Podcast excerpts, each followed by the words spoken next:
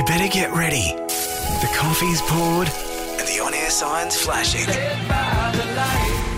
Broadcasting live and local. This is Lee Faulkner on 864 Triple M. G'day, I'm Lee Faulkner, and coming up in the podcast edition of the show, uh, where you get to catch up on things that you might have missed out on, something you might want to hear again, and some of the things that didn't quite make it to air. Well, it's all here for you, nice and easy. So, on the way, Todd Rohl, the uh, Ch- Chamber of Commerce in Toowoomba CEO, uh, he joins me to talk about a new campaign designed to bring more people to the Garden City.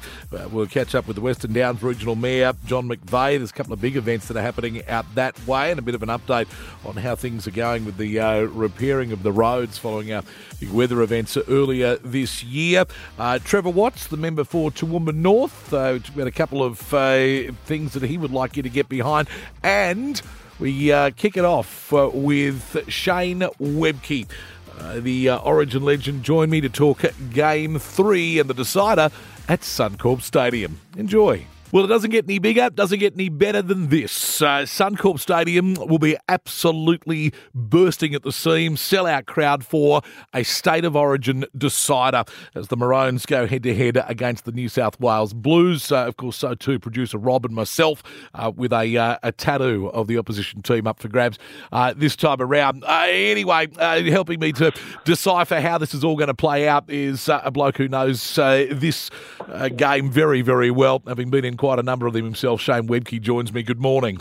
Morning, Lee. How are you, mate? Mate, I'm I'm well. I, I look always a bit nervous when I'm betting against Queensland, even more so when I'm betting against Queensland at Suncorp Stadium. Yeah, you should be. Um, we we have a tendency to to overcome uh, what seem insurmountable odds. And look, it, we're up against it. And I know we love to we love to trot this out, but um, no Munster. That's Ooh. a big, big loss. That's a big loss.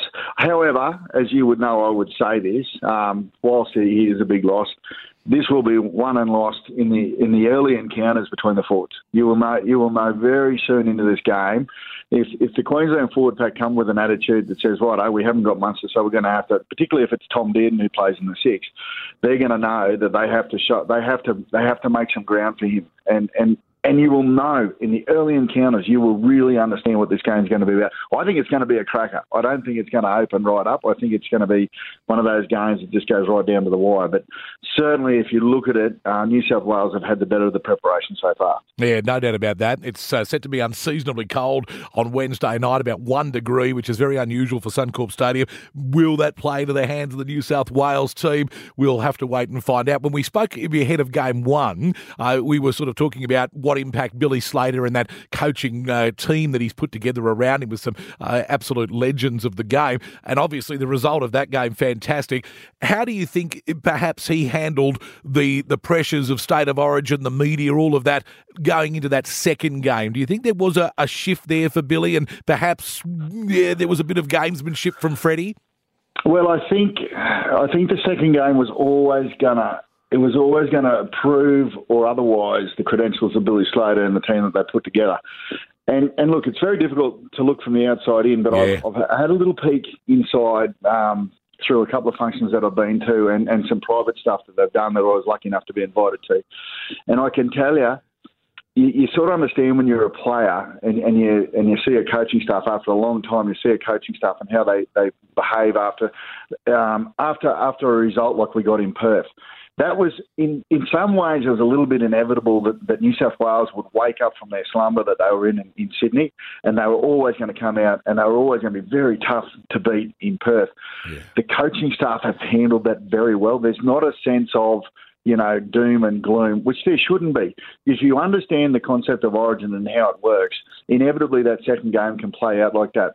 It is how they prepare, is how they they um, settle the nerves of that, particularly of the of the younger players in the squad. How they deal with the preparation for this game will be the true measure of, of whether Billy Slater is the coach that we we think and hope that he is. From what I've seen, Lee, from the inside, I can tell you the man has really steady nerves. And if you want to know what, what it takes to coach Origin, it is that.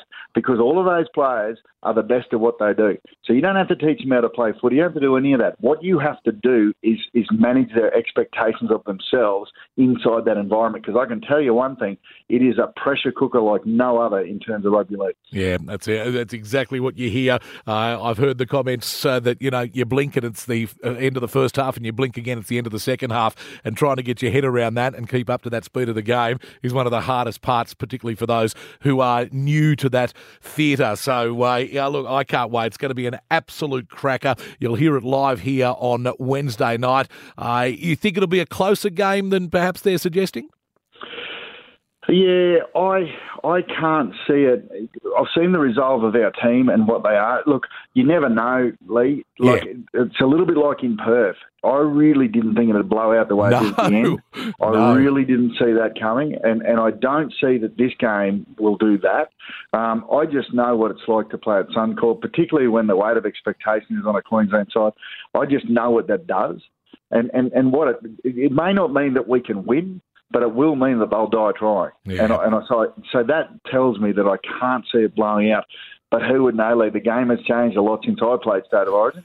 Um, a lot. And you're getting much older and apparently about to get a tattoo. So this is very good. and of course, coming up on Saturday, uh, you get the opportunity to induct a couple of local legends, say uh, Laura Geitz, so I'm sure you know, and uh, and of course uh, the bloke that you you know was your great mentor in Wayne Bennett uh, into the Allora Hall of Fame there, and uh, what a wonderful honour that is, eh?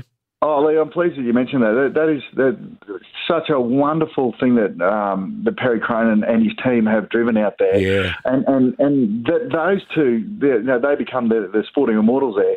But, but the list is long of the people who have gone through, you know, our district per Yeah. se, but but certainly the Allora district. Um, but in general, in the Darling Downs, the amount of the amount of you know world class sportsmen that we have produced is quite astounding.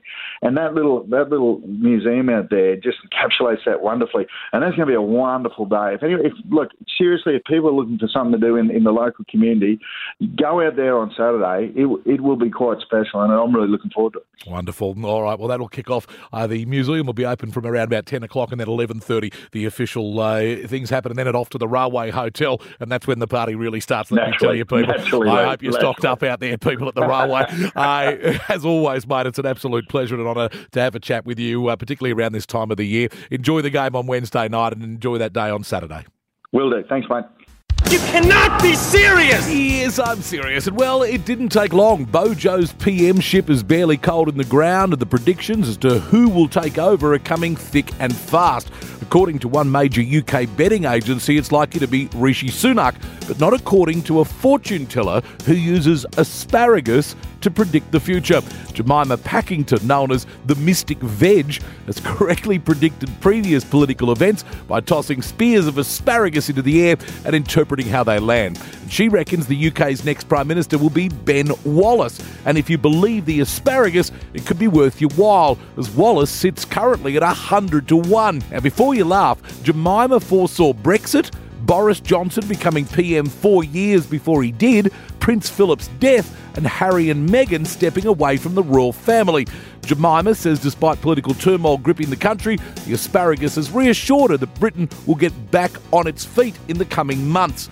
Jemima is the world's only asparamancer and began making predictions at eight, inheriting the gift from her elderly aunt who used to read tea leaves. As for the rest of the year, well, Jemima's predicted more sadness and scandal for the royal family.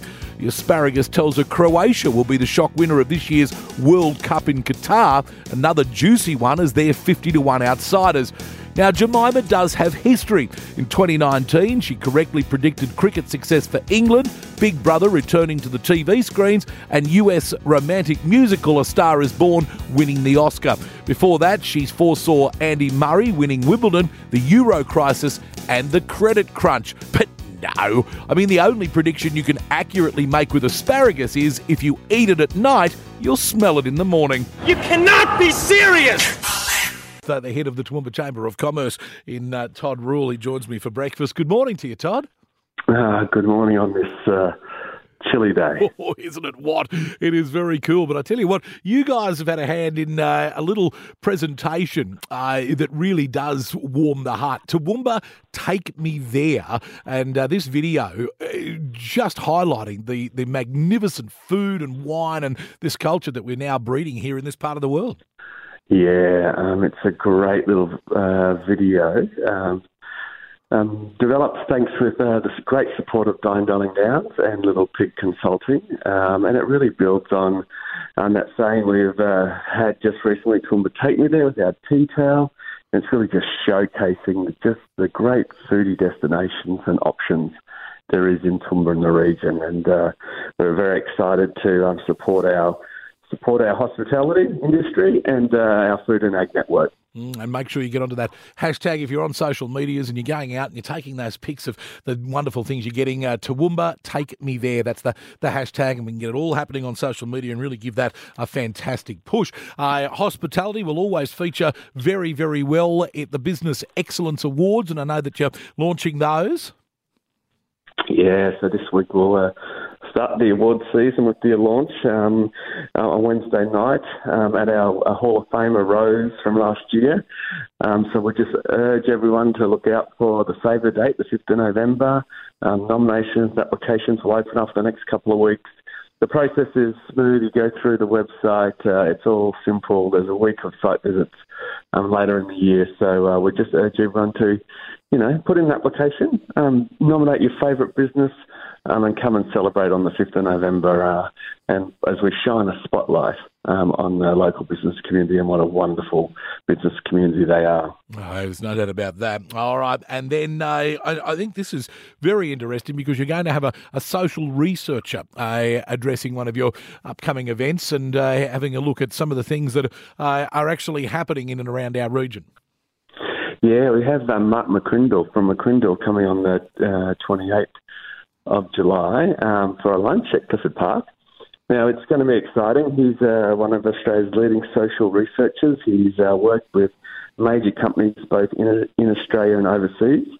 Um, you can um, you know, look him up and see what the wonderful work he's been done. So he'll be coming um, and just talking about the Toowoomba business sentiment. So this is the first one the Chamber's done. It actually looks at just at the Toowoomba local government area, and we can get to hear what uh, he thinks the challenges, the opportunities um, is with uh, all levels of government, policy setting, regulations, and what um, the Toowoomba community says or the business community says they need to thrive and survive. So it's an exciting, uh, it'll be an exciting lunch and it'll really set the boundaries to where Toowoomba sits um, as we move forward in these uncertain times. Uh, that's coming up at the Toowoomba Turf Club, 1 till 3 on the uh, 28th of July. Should be a fantastic afternoon and uh, and lunch there, and certainly Mark is uh, is just brilliant. I thank you for the great work that you and the Chamber do to continue to promote this part of the world. Uh, we're looking forward to a, a bumper uh, September with a month long celebration of Carnival of Flowers and so much to celebrate in our region head to the Toowoomba Chamber of Commerce social media pages or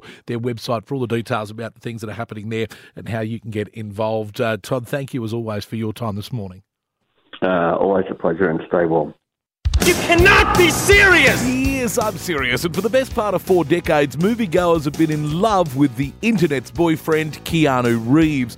But the passage of time has done little to diminish his charm or his good looks. In fact, some of the actor's fans think he looks a little too good for his 57 years and have sparked a curious conspiracy theory that Keanu Reeves may actually be immortal. No way! Yes way!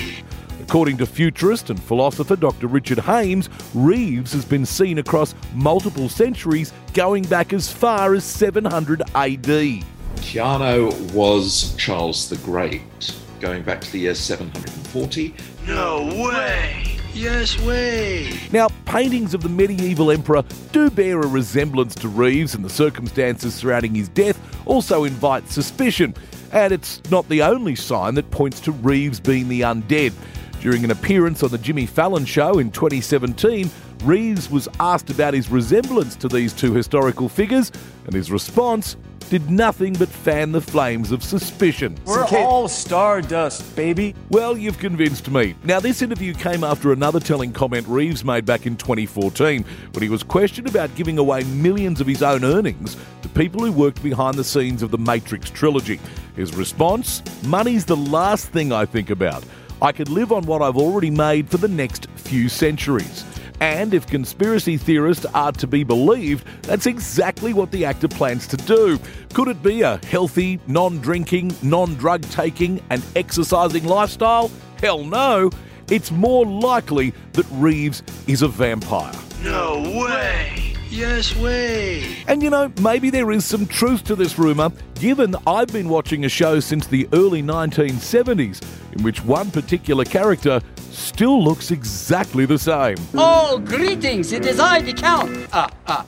You cannot be serious! The uh, member for Toowoomba North, uh, the last uh, state of origin, uh, he was here uh, before the hair dyeing, uh, harassing me about Queensland winning. he every now and again turns up in the studio wearing blue. He's avoided that by calling me this morning instead via the studio hotline. Trevor Watts, good morning. Good morning, Lee. I'm looking forward to your tattoo. oh, I'm going to be branded a Queenslander if, of course, Queensland can uh, do it at Suncorp Stadium. And uh, I know you'll be cheering the Maroons along there, uh, if for no other reason than just to see me get branded. Otherwise, uh, of course, it'll revert to uh, producer Rob. so a lot of fun, State of Origin, and it's going to be absolutely fantastic tonight, that is for sure. Well, Lee, the really important part is not so much what you've got to get tattooed, but you know, once you get that Queensland shield, where are you getting it? That's what I want to know. Ah, well, I'll make sure that it's somewhere discreet. Let's put it that way. I don't want any more information than that. Thank you. But I'm more than happy to show you, Trevor. I'm more than happy. Uh, now, I will put it up on my social media. I want to see a beautiful oh, Queensland shield. You know. let's uh, let's talk about a couple of things. Of course, uh, we've got back to school happening uh, with uh, the kids getting back uh, into the classrooms again, which is great. Yeah, look, it's great to see the kids getting back to school. But one of the things that we do need to improve is is the safety around our schools. The roads are getting busier. So there'll be a few petitions coming up that I'd love people in particular suburbs to support. Um, one is uh, at Stewart Street as they're going into the Toowoomba State High. Um, we've also got um, over at Wilsonton on Richmond Drive, they need a scramble crossing there um, and a little bit of parking um, over at Fairview Heights. And so these are things that I'll be working with those P&Cs, trying to improve some road safety around our schools, and uh, would love to see the community get behind that. The government um, did put some money in the budget for this to happen around the uh, state, so now we need to convince them that our schools are the most deserving ones by getting that community support around them. Now, people can go to uh, your website or social media pages for links to that uh, petition? But we will get them up um, towards the end of this week. Yep. Uh, just need to tick a few boxes with the P&Cs coming back this week and make sure they're all on board. Um, the other one, the one that I'm really uh, passionate about, is uh, little old Toowoomba um, North State School um, has uh, uh, no indoor sports area. Uh, they have a they have a covered area um, where they can play sport, but they don't have an area where they can have an assembly. They don't have an area where they can play sport. And as people would appreciate at the moment, this is really not outdoor playtime no, weather. So um, it would be it would be great to see the whole of Toowoomba get behind that. And um, you know, I've spoken to Grace Grace, the education minister. Um, she she's um, you know said, look, it's not in the budget, but she's going to do the best she can. There's a little bit of money in the budget to do some investigation, but we need the walls up because winter in Toowoomba is no fun if you've got no area at all that you can go to and play. Well, that is very, very important. Uh, just too, I noticed that uh, nearly 4,400 members of the community signed the last petition that you uh, were talking about with me here, and uh, that, of course, surrounding uh, the uh, the justice system and, and what is going on with the crime rate. and we will look forward to the government's response. That's due by the week of the 25th. So, in a couple of weeks' time, we will get a response to that petition. But uh, you certainly got plenty of people uh, wanting to put their name to that one. Look, un- unfortunately, there is. You know, I'd love for a petition like that to go up and for everybody to go, what are you talking about? Things are not too bad. But unfortunately, they are. They have been. The government needs to listen. It needs to put the resources in place, put the support structures in place, and put the legislation in place so that we can feel safe in our own homes. And um, so I, I, really thank everybody for signing that petition.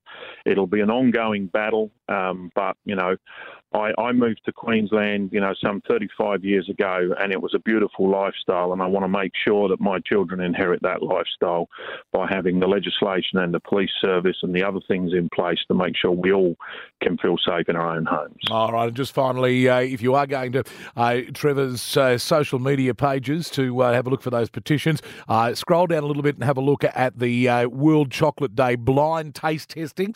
I, I tell you what, he knows his chocolate. I you did pretty uh, well, well there. Turns out I don't. It turns out I don't. You- I, I I really thought the cherry ripe was a coconut rough. You know, did. like, just- yeah, I don't know what that's about. Oh no!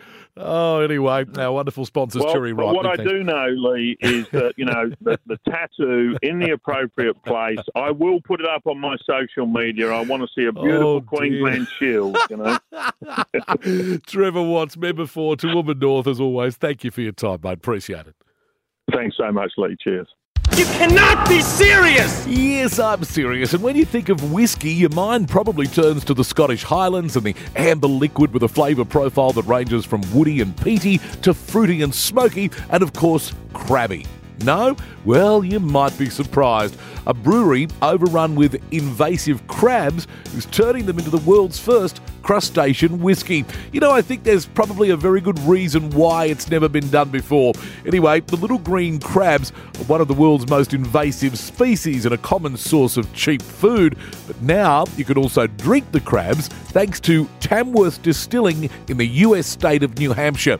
The company has started producing and selling whiskey made from the little crabs, and they're calling it Crab Trapper. The crustacean infused alcohol is actually brewed using crab stock made using the green crabs, which is then distilled and turned into the whiskey. The aptly named project developer, Will Robinson, Danger, Will Robinson! Danger! No, Will Robinson! yep, reckons when people hear crab whiskey, three quarters of them are going to go, no, absolutely not, which I think is a very conservative estimate. Oh, and if you're still not convinced that this is the single worst idea in history, the remaining flavour profile should sort that out. Crab Trapper is made with a bourbon base steeped with a custom crab, corn, and spice blend mixture, best likened to a crawfish boil. Mmm, top shelf. The crab is present lightly on the nose, accompanied by clove, allspice, and coriander. The price of the bottle has not been made public yet, but the ingredients alone tell me they don't want to sell it. But I wouldn't rush if I were you. I get the impression that crab flavoured whiskey will be about as popular as Greg Norman and Phil Mickelson at a human rights summit. You cannot be serious!